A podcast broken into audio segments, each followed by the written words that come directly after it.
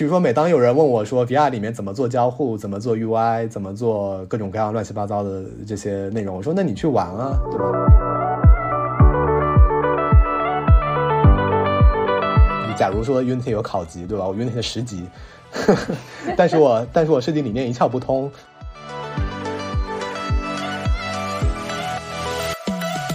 所以它其实目标是一个个人计算终端，而不只是一个游戏机。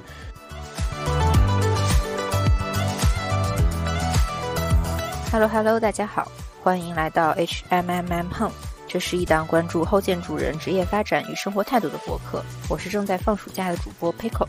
我是最近在跟室内同事 battle 的 Bagel。这期我们请到了从建筑设计转行到互联网 XR 扩展现实领域的 Chris。XR 领域似乎听起来让人感到并不完全陌生。Apple Vision Pro 的发布也再次将公众的视野聚焦在这个领域。但在大多数局外人看来，AR、VR、XR 领域更多的是技术项的工作，和体验设计项从业者的联系显得不那么紧密。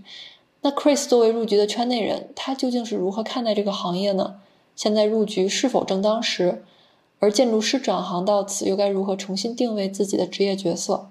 那这期我们就和 Chris 聊聊他的转行经历。那 Chris，请你先做下自我介绍吧。呃，那个大家好，我叫呃 Chris，然后我之前是呃一路建筑学读过来，呃毕业以后呃在 UCL 读那个建筑学硕士，然后从英国回来以后就在上海，嗯，在一家外企做建筑设计，那大概做了有三年时间吧，从。嗯，一九年开始到二二年年底的时候，大概是三年。嗯，然后在去年年底，我当时决定说要呃转行，所以也看了很多方向。那现在呢，差不多五月份的时候吧，五月中旬刚刚呃入职一个呃新公司，然后现在在做 XR 方向的交互设计。我们我们有一个标准流程，就一定会问一一个问题，就是。嗯，是到底是什么促使你决心离开建筑行业？有没有一个很明确的转折点？还是说，其实，嗯，自打你工作以后，这个想法就在你心里已经盘旋了一段时间了？其实我是属于很后知后觉的那那一类。大家都在说建筑转行，或者说建筑产业下滑的，呃，最近这几年，其实我感觉我是到去年年中的时候才真正开始意识到这个问题了。因为怎么说呢？因为其实在我刚入职的时候啊，我当时的工作体验其实给我的感觉还不错。嗯，学生阶段到职场这个过渡期难免会不适应嘛，因为你学校里面呃比较自由，工作里面其实你更多的是受到一些约束嘛。呃，基本上在前半年的时候是有一些磨合期的，然后呃磨合期完了以后，其实我感觉工作状态还可以。那我自己是在去年呃年终的时候，然后这个整个地产行业下滑的趋势已经波及到，就是可能我我自己所在的这个公司团队了。呃，因为大家都知道嘛，就是随着这个地产行业下滑，很多公司都在缩减预算啊，然后有一些人员变动，这个都很正常。所以当嗯发生在自己身边的时候，我当时就嗯就是好像真正意识到这个问题，本来觉得说是一个。呃，好像没有那么呃燃眉之急的一个情况。然后，当当你真的身边发生了这个事情以后，其实我当时就有一个重新的思考，就是，呃，比如说我在这个行业待了很久，其实呃我的思维会相对来说会受限嘛，就是会在这个建筑的这个圈子圈子里面啊，会扎到一些具体的工程细节里面。那发生了一些这个身边的情况以后呢，然后我就尝试跳出来。啊，然后就觉得说，好像确实这个地产下滑是一个客观存在的一个事实，嗯，然后呃，这个事实带来的一些问题就是就业前景会没有那么好啊，然后那自己当时的一个感受就是说，嗯，当我意识到这个问题的时候，那我是不是还要继续呃，在未来几十年的工作生涯还是在这个领域深耕呢，还是说找找有没有其他的可能性？对，这个基本上是我的一个呃，就是当时为什么决定要转行，然后这个是一个根本原因。那直接原因其实就是因为我在嗯去年十呃，我记得是十月底吧，十一月初的时候，当时跟嗯一个一个朋友认识了，然后一个新朋友认识，然后这个朋友呢，他是在。呃，他过去是读那个空间设计，然后他后来就去了这个呃互联网呃做 XR 扩展现实方向的产品。然后我就跟他聊，呃，基本上那次那个晚饭我印象很深，聊了大概三个小时，整整三个小时都没有停过。然后聊完以后，我就感觉就是找到了一个呃自己真正想做的一个方向。那其实就结合了这两点原因，所以当时十一月中我就跟呃公司团队提了离职。对，大概是这样子。那你在当时就是想考虑转行的时候是？看了很多的方向，你是在就是自主选择了这个方向吗？还是因为这个方向刚好有这样一个契机啊？我自己我自己是一直一直是一个就是可能比较呃强调兴趣吧，兴趣对我来说很重要。就是如果说呃呃工作之余我并没有把时间精力花在这个领域内。那我觉得可能我并没有真的对这个行业的工作内容感兴趣。上学的时候读建筑的时候，当时是很喜欢的嘛。包括比如说我们呃学建筑人应该都知道，旅游的时候经常会去看一些建筑，对吧？然后看展也会看一些呃建筑展，就是真的是一个兴趣驱动的一个事情。但是。嗯，其实工作的以后呢，因为可能因为我之前的公司是偏商业的这种事务所嘛，我们做的都是一些大型综合体，啊，也不是说这个不好吧，但是因为毕竟你这种大体量，其实它更多的强调的是一种成熟度，所以其实，嗯，我后来工作到第三年的时候，我就觉得好像，呃，没有那么感兴趣这个建筑设计这个事情了，这个确实是一个后来发现的一个问题，呃，XR 这个方向。当时其实，在我跟我朋友吃饭之前啊，我根本就对这个方向一无所知。就是虽然我之前接触过 VR、AR，但是我真我从来没有考虑过说真正从事这个行业，就是从事这个内容开发嘛。因为你用 VR 和你开发 VR、VR 的这个应用其实是两回事儿。呃，包括硬件发展的硬件发展的一个趋势，当时苹果 M 还没有出来，嗯，但是我当时已经了解到说，呃，今年苹果会出自己的头显，然后我就意识到说，这应该会是一个很很大的机会。啊，然后在跟我朋友聊的过程中，我我我我有问他说，你具体的工作内容是什么？是不是对于空间，就是对于我们本身建筑学的一些素养，空间设计的素养是有需求的？那问了以后，发现不管是从这个硬件技术发展到这个阶段啊，或者说是这个机遇的存在，然后包括说整个工作的内容，我都很感兴趣。朋友聊了以后，我基本上吃饭的时候，我都在看一些就是 XR 相关的一些视频，因为我觉得很有趣嘛。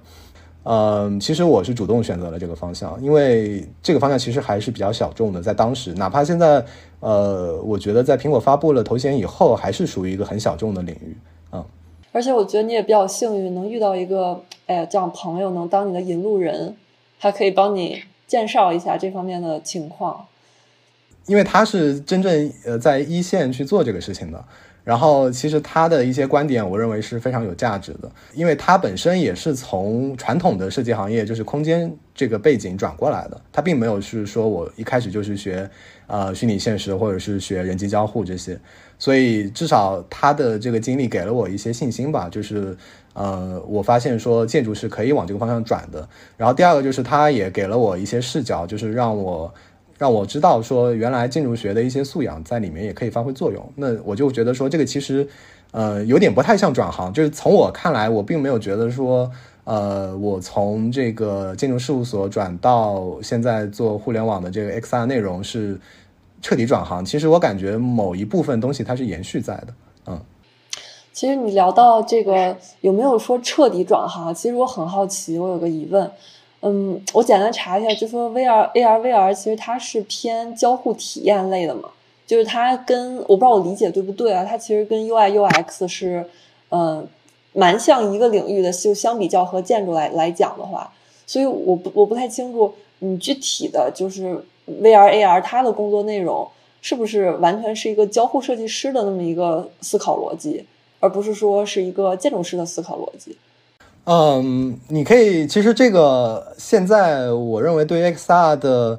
设计其实还是有一些混沌的，就是还没有那么清晰。嗯，苹果它推出的这个头显以后，其实它在自己的官网上发布了就是 WWDC 二三的一个 session 嘛，然后这个 session 里面它提到了一些空间设计法则，呃，出了一系列的视频，我觉得大家呃有兴趣可以去看一下。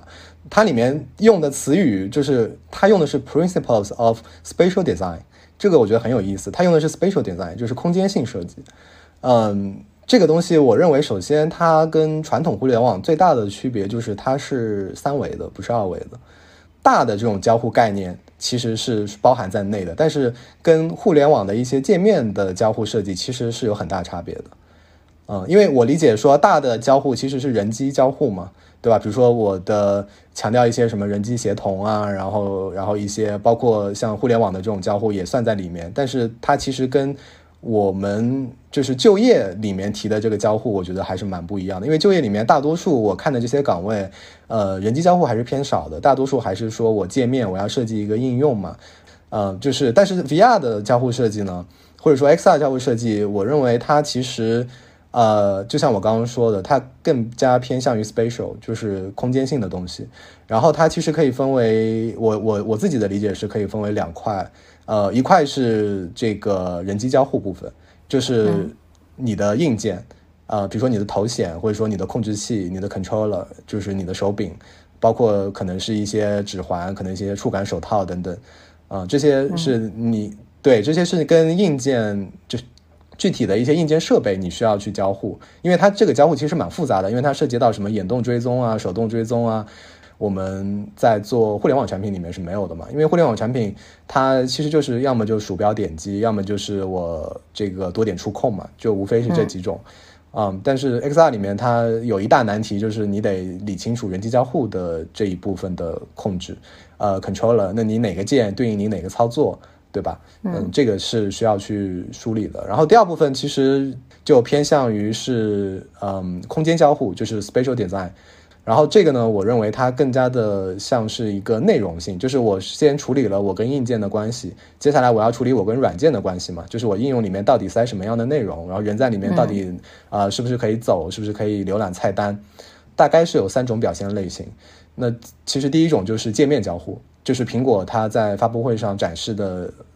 就是有各种各样的界面，然后这个界面跟我们嗯传统的这个 iPad 呃包括 iPhone 都很像嘛，但是它也有自己的光影、有层级关系等等，嗯，这个是界面交互。然后苹果的解决方案它是通过眼动追踪去选择，然后手指就是两个指捏合去点击嘛。就这样的一个方式去做一个界面的交互，但除此之外呢，其实还有两种交互是比较常见的。一个交互是物件交互，呃，或者也也叫自然交互，就是说，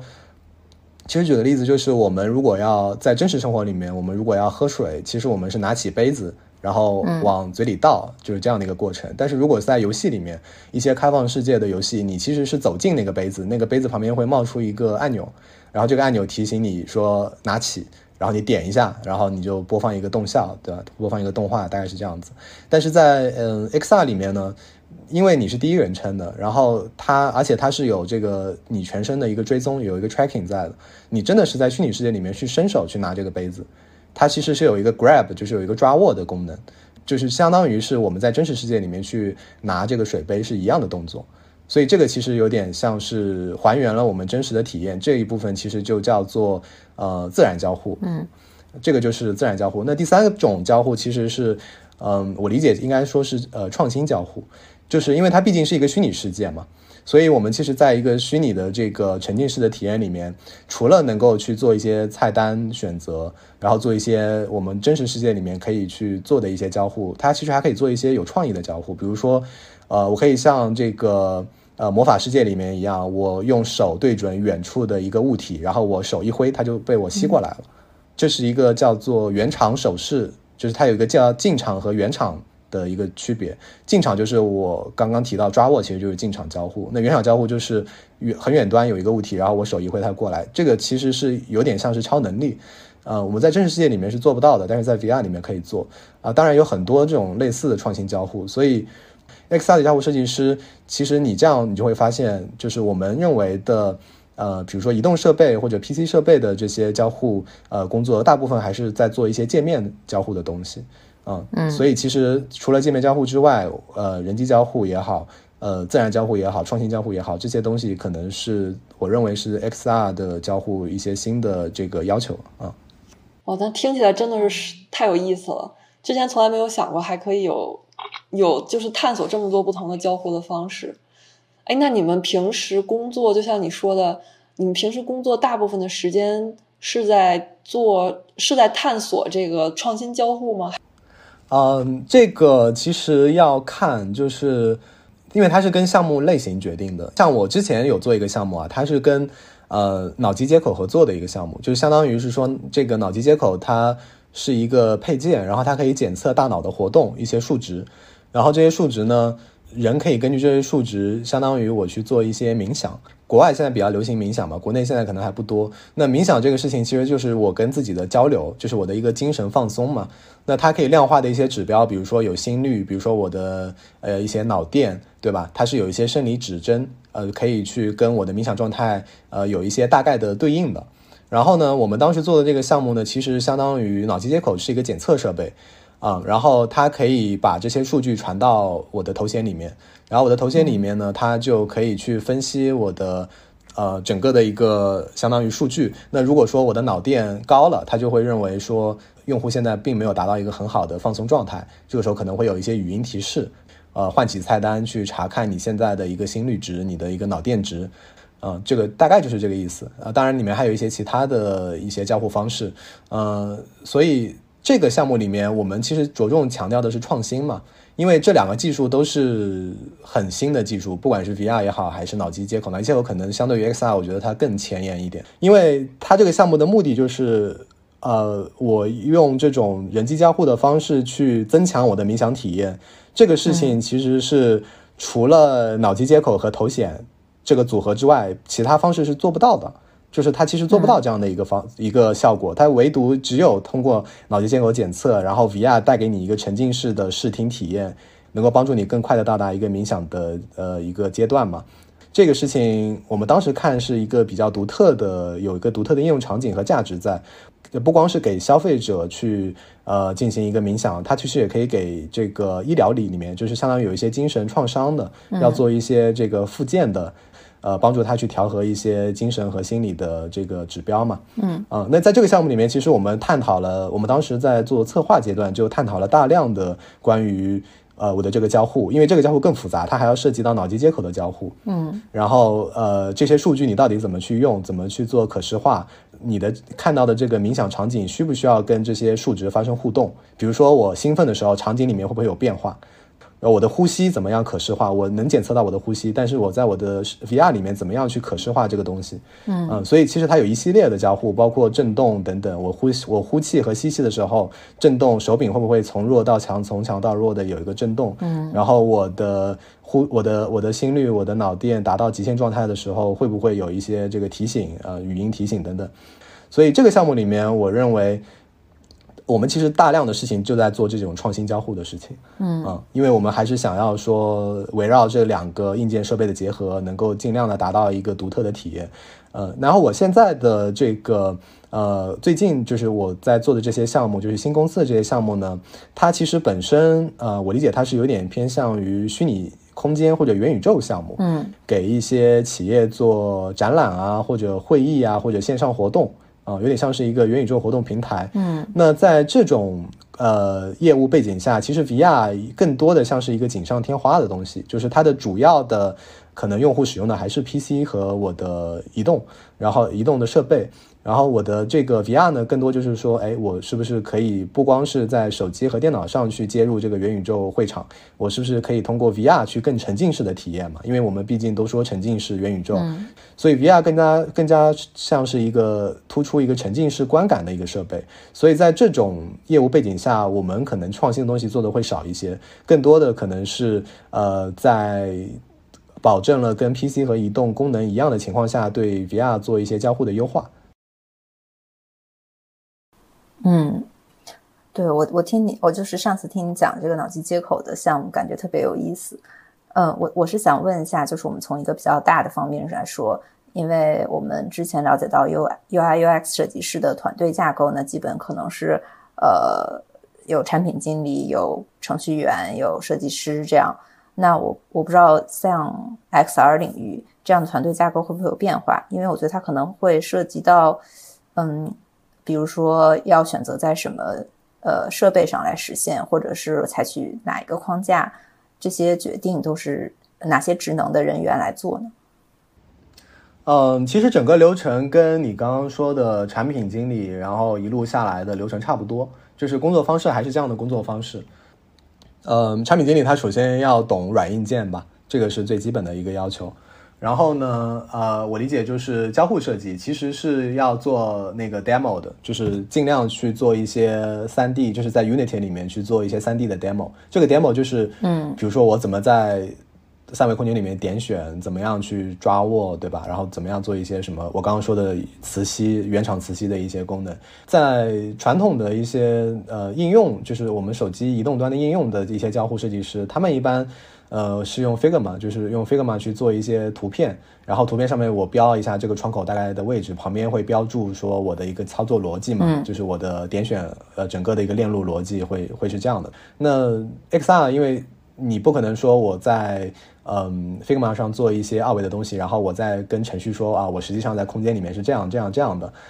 再用 Figma 去做二维的，就是图像，呃，包括我的逻辑说明以外，它还最好是能够做一个在引擎里面做一个很粗糙的 demo，就是把我具体的交互逻辑展现给我后面的深化的这些同学。呃，传统的这个呃互联网的视觉可能更多的是偏向于，比如说动效设计啊，或者说界面包装、UI 包装这些。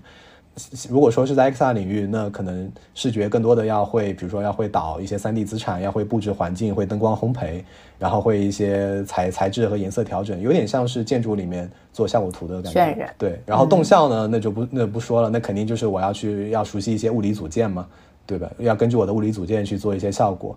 嗯，其实它整个的链路还是从产品经理到交互到视觉到动效、技美到研发什么运营测试这些，嗯，但是每个环节我认为它的那个具体的要求不太一样，嗯。那就刚好你有讲到就是软件和硬件的选择，就是有那个听友提问说，嗯，我们要怎么领经验进入这个 VR 领域？有哪些软件和硬件是？要就是提前了解的嘛，因为我我看到有大部分其实在 Unity 上面的嘛，那但是也有一些说公司要求 U E 四、U E 五、C4D 这样的，是不是有哪些软件要提前先学的？我们要想进进入这个，是不是要准备一些比较硬核的作品集和还有相关的就是行业经验，才可才可以进入到这个领域里？啊，懂，这个其实就是怎么入场嘛。我理解这个问题其实就是怎么入场这个 XR 的呃开发。首先一个就是我们得呃，我觉得我们得先分析一下自己的技能吧，呃，产品到这个呃交互、视觉、动效、技美这些。那我认为其实跟建筑最匹配的，可能还是偏向于交互一些，就是它是空间的这种设计嘛。然后呢，产品呢，因为它更多的要求你有项目经历，嗯，然后视觉呢，可能动效这一块建筑师我觉得可能没有那么擅长。这个呃，我目前觉得说设计岗可能相对来说要好转一些。产品岗呢，我觉得建筑师因为综合能力很强，所以产品岗其实也比较适合。但是可能问题就出在我们并没有实际开发的一个项目经历。呃，具体的就是刚刚说的，那我具体有哪些呃软件怎么上手，对吧？呃，首先要做的一件事情很简单，就是我去买一台 VR，就一定要去买一台 VR，然后呢。呃，你先去体验一百个或者五十个应用，你一个一个去玩，一个一个去试，因为这个东西，呃，网上的这个现成整理好的资源实在太少了，它不像移动端的设计有一大堆的设计规范，嗯，啊，但是 XR 的行业里面，其实我我现在认为大家都还是在埋头做，很少有人去做一些系统系统性的整理。最简单的方式就是我们先要去买一台呃 VR，我这边推荐，比如说。啊，当然，苹果的头衔肯定是推荐了，但是它明年才发嘛，估计也抢不到，而且太贵了。对对对对，开发者我建议是可以买的，我觉得如果消费者就算了。开发者必须要买的。对，然后那个还有目前比较流行的就是 Meta 的 Quest Two，嗯，然后包括像那个国内就是呃 Pico 四嘛，包括 Pico 四 Pro 都可以，都不是很贵。嗯，对于网络限制没有呃 Quest 这么麻烦嘛。大概就是这几个硬件。那你买来以后，呃，你就是我，我就认为大家就是要去多体验体验一下嘛，就是先玩一玩，因为主要还是目前我认为 XR 主要还是游戏比较多。嗯，除此之外，我觉得就是要去，我觉得要重点关注一下苹果我刚刚提到的这个 WWDC 二三 session 里面的一些开发者的介绍，就是他针对开发者，他提出了非常多的呃理念，就是设计原则。啊，就是具体我的这个界面多大多小，我怎么样去做一些过渡，我的尺寸要怎么做，然后我的多模态，呃，多模态指的就是我的震动、声音这些要怎么去做。嗯，其实它都给出了明确的设计规范，所以我觉得这个呃，如果说我们要去决定入场的话，我觉得这个是一份非常可读的设计资料。具体到那个开发，呃，其实苹果它有推出自己的开发套件啊。呃，像 Xcode，包括 Swift UI 等等，嗯，建议大家可以还是以 Unity 为主，因为，嗯，因为苹果它也官方支持 Unity。然后呢，如果只是学了苹果这个开发套件，那其他的这些平台的呃应用生态开发可能就会受限嘛。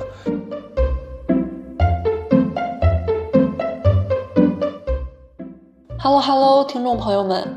听到这里呢，如果你对转型至 XR 领域有任何疑问，请在留言区告诉我们，同时呢，也请大家分享你们最感兴趣、最想了解的转行方向，交给我们，由我们来进行采访、挖掘和最终的故事呈现。大家也可以在小宇宙、喜马拉雅和 Podcast 搜索同名节目 HMM 横并关注我们，今后会持续放送你们意想不到的职业发展选择。好，那让我们继续收听后半段吧。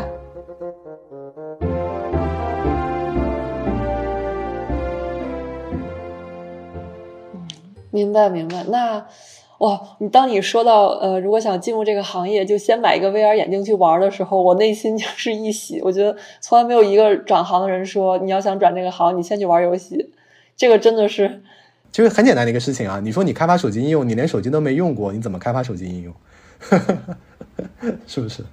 就是比如说，每当有人问我说 VR 里面怎么做交互，怎么做 UI，怎么做各种各样乱七八糟的这些内容，我说那你去玩啊，对吧？你去体验啊，你手机一样啊，你做手机好的应用，你就是你就是体验，比如说 Instagram 是怎么做的，比如我们做建筑也是一样啊，我们做建筑上来的怎么样，肯定先找案例嘛，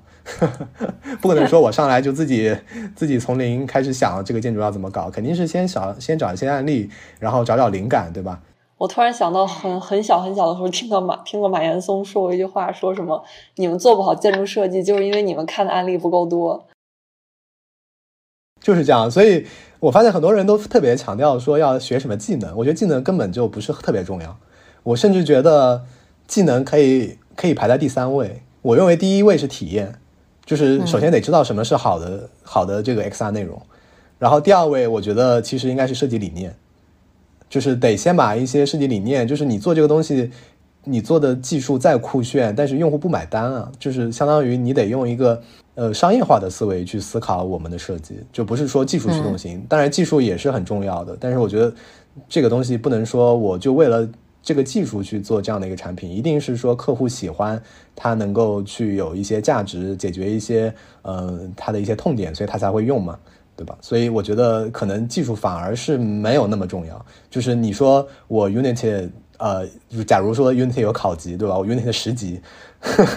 但是我但是我设计理念一窍不通，对吧？那你说这个肯定他做不好这个 XR 的交互设计，对吧？嗯，对，是的。那可不可以再和我们介绍一下，如果我们想找工作的话，就是简历需要要需需不需要优化一下，优化成这个 VR 的相关经历？然后包括你提交作品集的时候，要不要有 VR 的作品或者什么 Unity 之类的作品这些东西？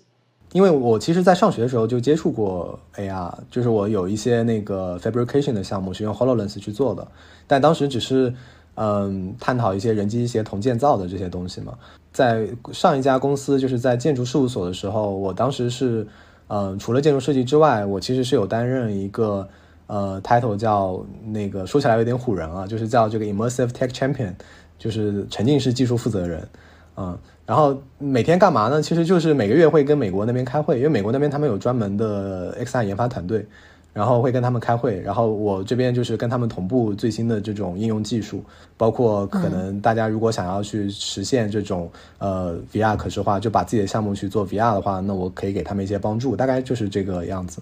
那我过去经历里面其实有这样的一些相关性吧，但是其实跟嗯开发 XR 应用来说，其实还是我完全不够的。所以当时我嗯去年底辞职以后，我就找了一个呃项目，那个项目就是我刚刚说的脑机接口的项目。嗯呃，其实我基本上是算是从策划到交互到场景设计一个人。呃，做了三个工作，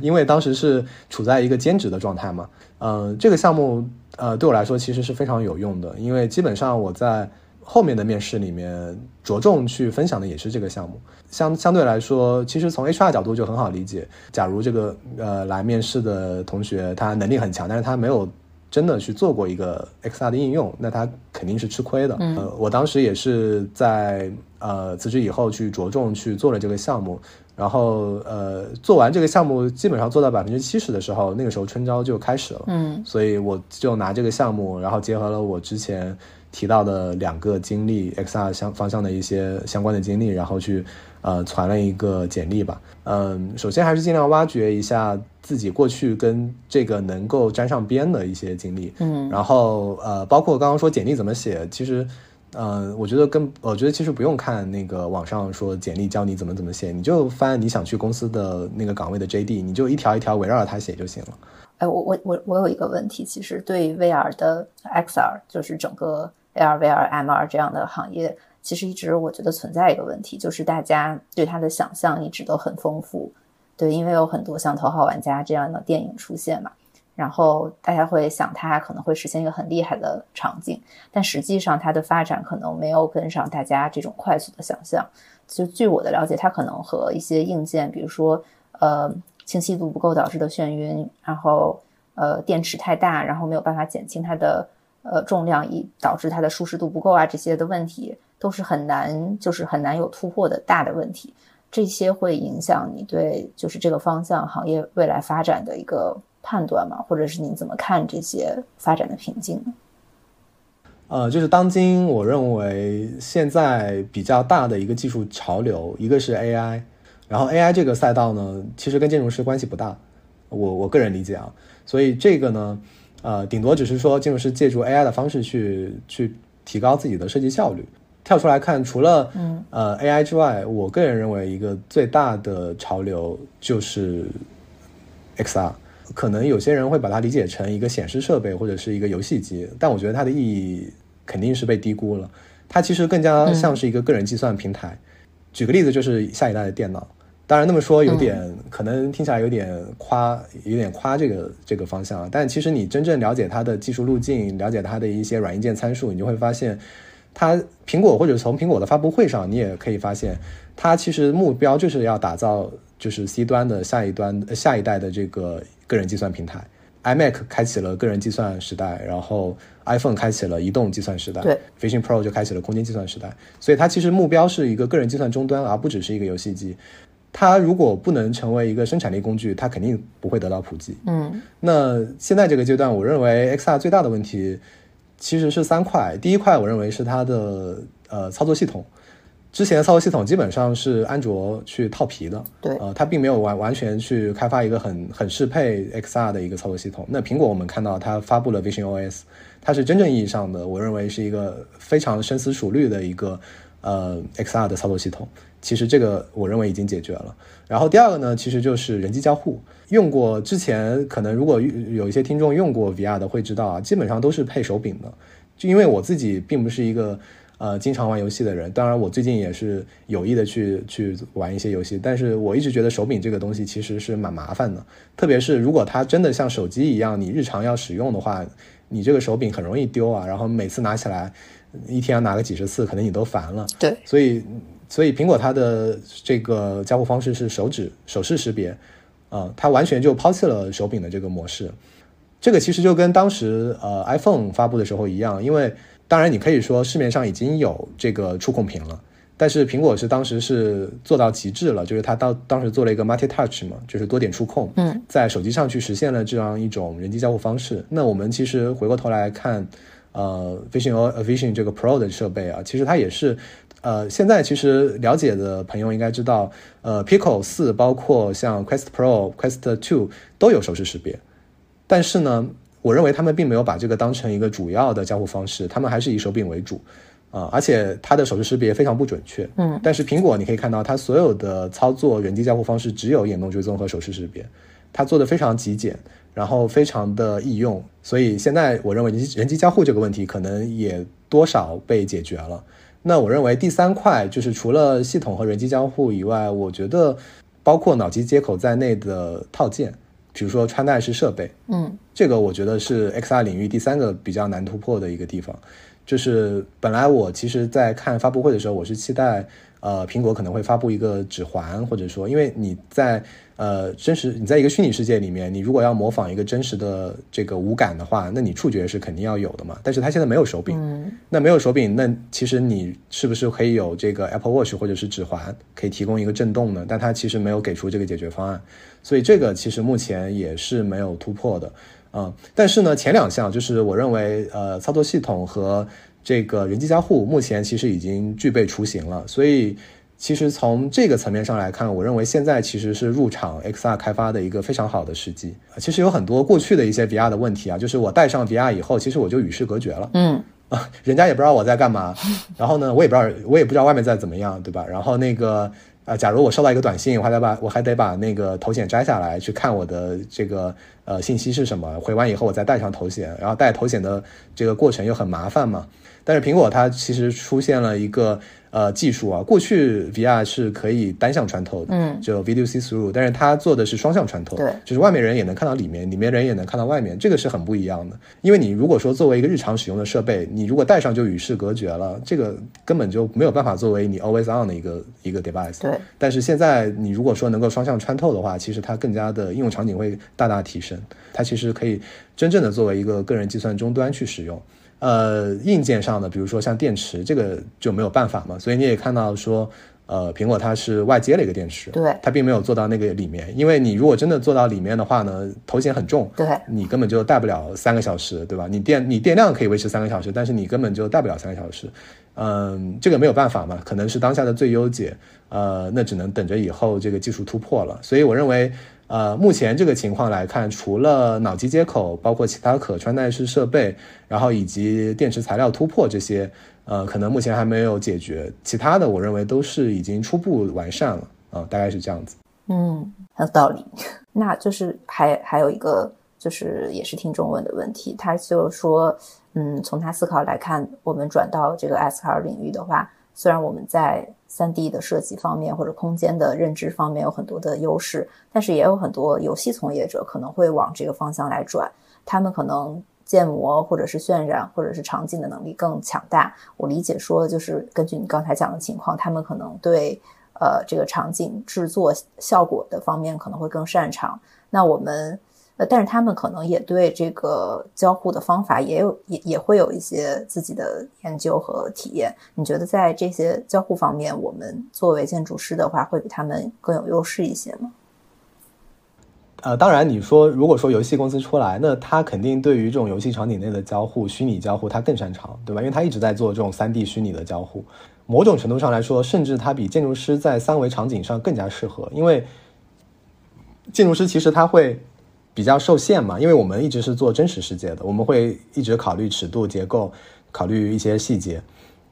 那我们可能会对创意类的空间设计可能会束手束脚，嗯嗯。但是呢，游戏场景因为它本身就是做虚拟的，它并没有一些法则的束缚，并不需要说我这个墙必须一百二、一百，对吧？然后它其实完全可以做的呃天马行空一点，它目的就是为了适应我这个游戏策划内容嘛。创意性上，我觉得建筑可能并没有游戏的场景或者说地边，呃，更加的有发挥空间。但是呢，你可以看苹果的所有的这些呃演示的视频啊，它所有的是室，所有的这些场景都是在室内发生的。对。然后提到了这个真实空间，我认为这个就是建筑师的优势啊，因为没有比建筑师更懂真实空间了呀，是吧？道理。现在我们不能把 XR 只是看成一个元宇宙，或者只是看成一个游戏、一个虚拟空间，它不是这样，它其实是强调一个虚拟空间和一个现实世界的交互。那现实世界这一块，我认为金融师是最擅长的，这个我觉得是我们的优势。在苹果它的这个呃，我刚刚说的就是 WWDC 二三 session 里面，它有提到 principles of the 呃 spatial design。那么它里面提到就是说，我的窗口移动的时候，其实它会在我的周围的环境，就是我的家里面，比如说我家里有个台子，那么我台子上面如果悬浮了一个界面，它移动的时候，它会在这个桌面上留下阴影，跟真实世界是有交互的。对，我其实是可以看到我的真实世界，然后我也可以局部去改造它。建筑师这个时候，其实你就要考验你对于真实世界的理解了。然后包括，其实我认为还有一点就是空间思维，这个可能我们跟游戏比，可能并没有那么强。但是我们如果跟传统的交互设计师比，那我们的优势是非常明显的。大一开始我们就要求做立体构成嘛，包括后面所有的这些，我们从设计，我们设计的出发点全都是从三维动线上去考虑的。所以这种空间思维是我认为是目前。传统的这个界面类的设计师，他们不具备的，嗯，这个也是我们的优势。那其实我认为第三点其实是最重要的，就是设计思维、体验思维。这个呢，我觉得是，而且是基于空间的体验思维。这个其实恰恰是建筑师的优势，因为我们，对吧？然后大家都知道说，我们建筑师不只是建模嘛，你从拿到一个方案开始，你要去做 how big is big，你要去做一个 messing，要去做一个。呃，大概的一个，比如说我的体量啊，推敲，然后包括我要实现怎么样人在里面的一个行走，一个动线是什么，嗯，等等一系列的，其实它都是围绕体验，就是怎么样让客户或者说让我这个建筑的使用者在这个空间里面获得一个最好的体验。嗯，那你其实想一下，在 XR 里面其实是一样的，就是它也是要让人在这个真实和虚拟交融的这个空间里面去获得一个最好的服务于我这个功能的空间体验。对，我听你讲这些，就感觉很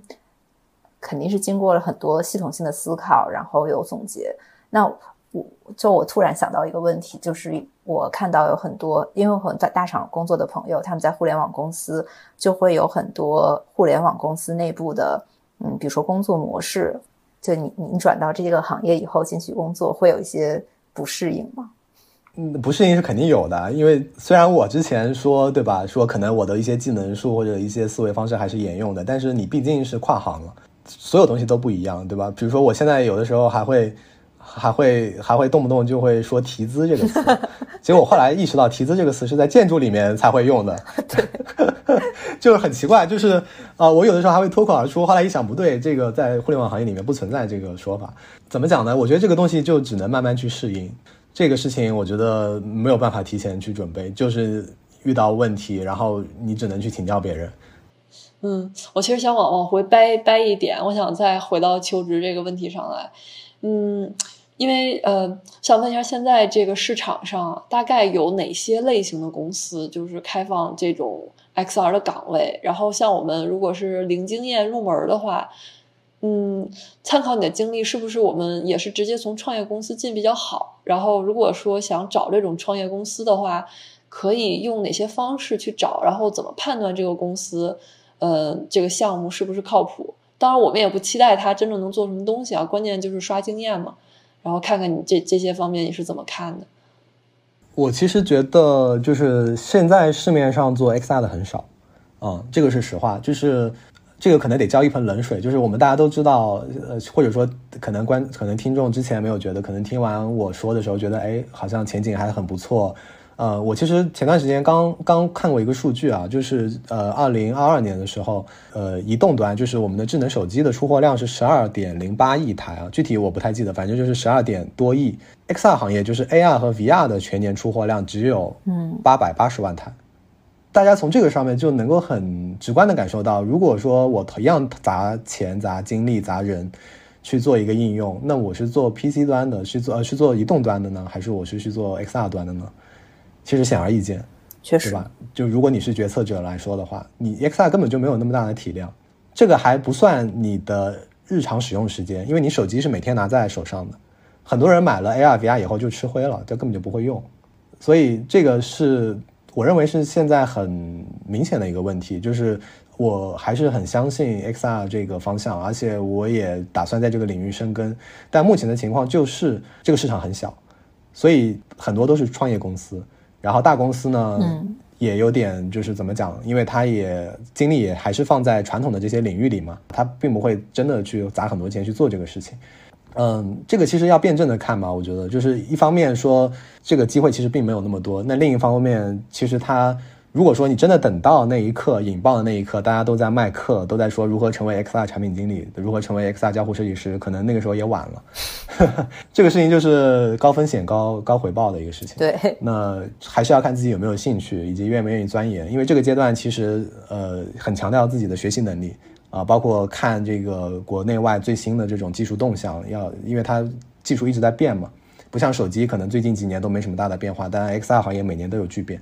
然后具体到创业公司来说，呃，其实我还是尽量大家可能还是优先考虑中厂或者大厂会好一点。因为什么呢？其实很简单，就是因为我们呃从一个很成熟的行业，嗯，跳到了一个很新兴的行业。首先，这个内容已经很新了，大家都在摸索。然后你这个公司本身的架构又不稳定，整个就是一个很不稳的一个状态。对我们如果去这个呃初创公司。嗯，其实很考验你的判断力，就是你认为这个 CEO 或者你认为这个创始人他这个方向对不对，他有没有魄力，有没有能力去把这个事情做成。他如果真的做成了，那你就跟他一起就经就财务自由了嘛。那如果说你没有做成呢？对吧？你可能就当炮灰了。嗯，所以这个其实是个很严肃的问题，就关系到个人的发展。我我其实并不想鼓吹说大家都快来做 XR，因为这个是个很很很现实的问题。在我们还没有这个判断力的时候，还不能够知道这个小公司值不值得去。我认为还是大家先优先选择中厂和大厂会更稳一些。至少从企业本身来说，就是它本身有主要的盈利方向，然后能够支撑你去做这个方向的探索。嗯，那具体到公司来说，其实大家上那个。呃，招聘软件一查就知道有哪些公司在招，对吧？我我认为可能百分之六十到七十还是小公司，然后百剩下来的百分之嗯三十到四十可能是大厂里面呃新组建的一些这种部门。如果说是根正苗红的，就是做了很多年的 XR 的，其实很少啊。比如说像 Pico 可能算一个，像那个 Nreal，呃现在改名叫 Xreal 可能也也算，就是这样的一些公司。嗯，比较少。嗯，那个具体的择业建议，反正我是建议大家刚入行的时候，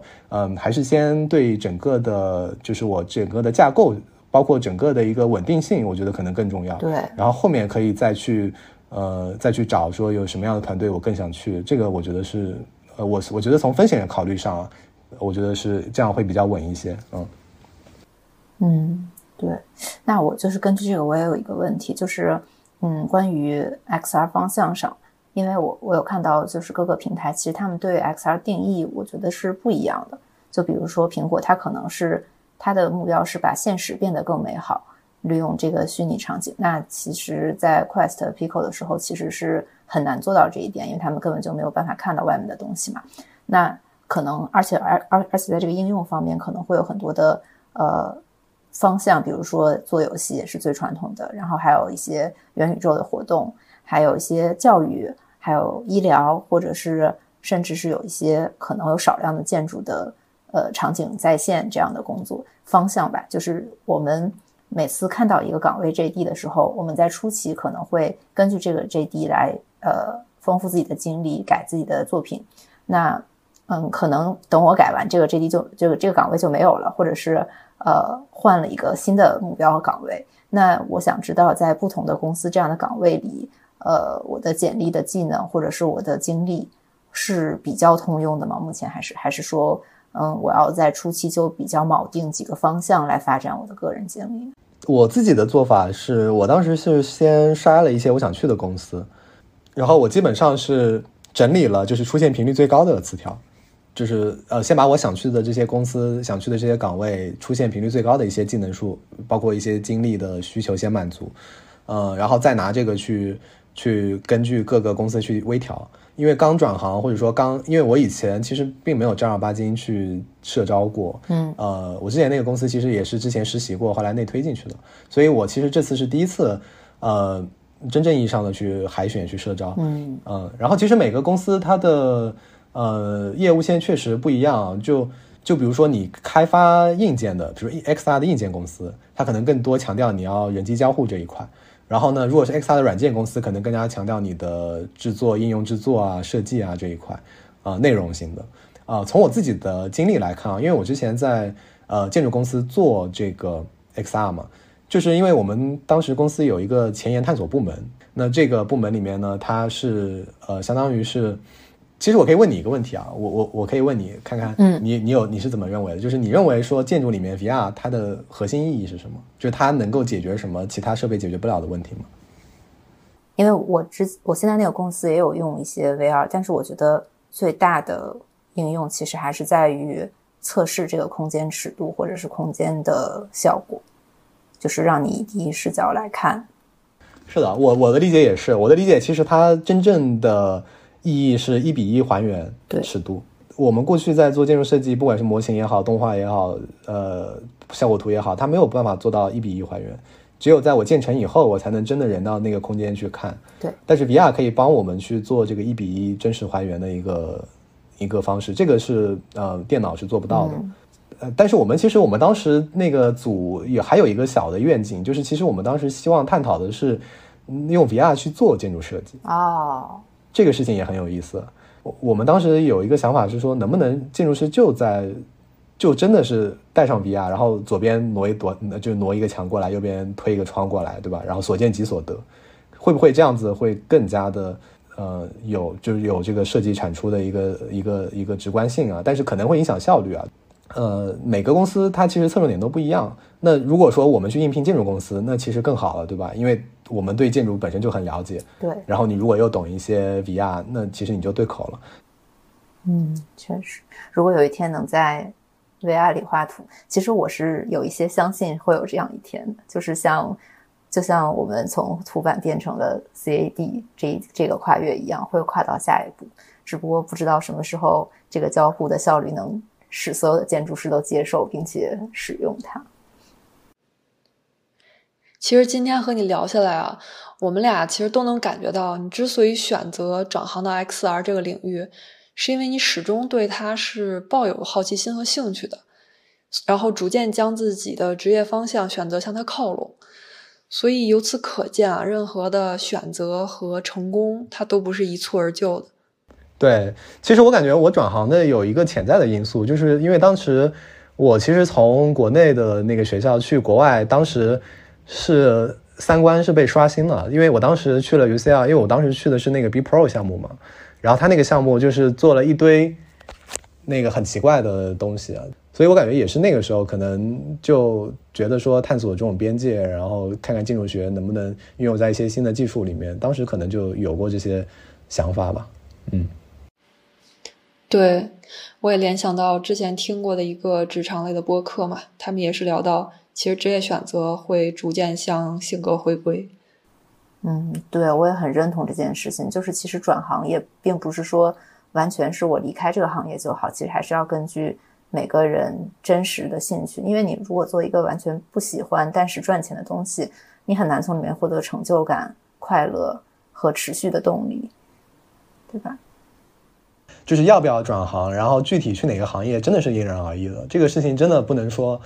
啊、你必须转行，或者说建议转行，这个真的是因人而异。因为有的人他可能就不太适合转行，他觉得可能呃金融行业就挺好的，或者说转行他可能更愿意去一些双碳啊，愿意去一些其他的方向啊，不愿意去这种技术类的方向。其实，在我们录制结束之后呢，Chris 单独给我们发了一段话，更详细的阐明了建筑师入场 XR 领域的优势所在。那么，他认为 Apple Vision Pro 不仅是更沉浸的显示器和游戏机，它其实更是一种新的个人计算终端。XR 也不仅有微售的部分，它其实更注重的是虚实融合，其应用设计本质上是 spatial design，包含了虚实空间、人机交互和空间交互。而我们作为建筑师呢，对真实空间的认知、空间体验思维，会在 XR 内容的创作中发挥更大的作用。而随着苹果头显设备的发布，生态系统和交互方式已具雏形，逐渐来到了需要开发者关注和入场的阶段。那么，听完本期节目，您对于进入 XR 领域是否有了自己的判断呢？如果您有任何疑问，请在评论区给我们留言。感谢收听，下期再见。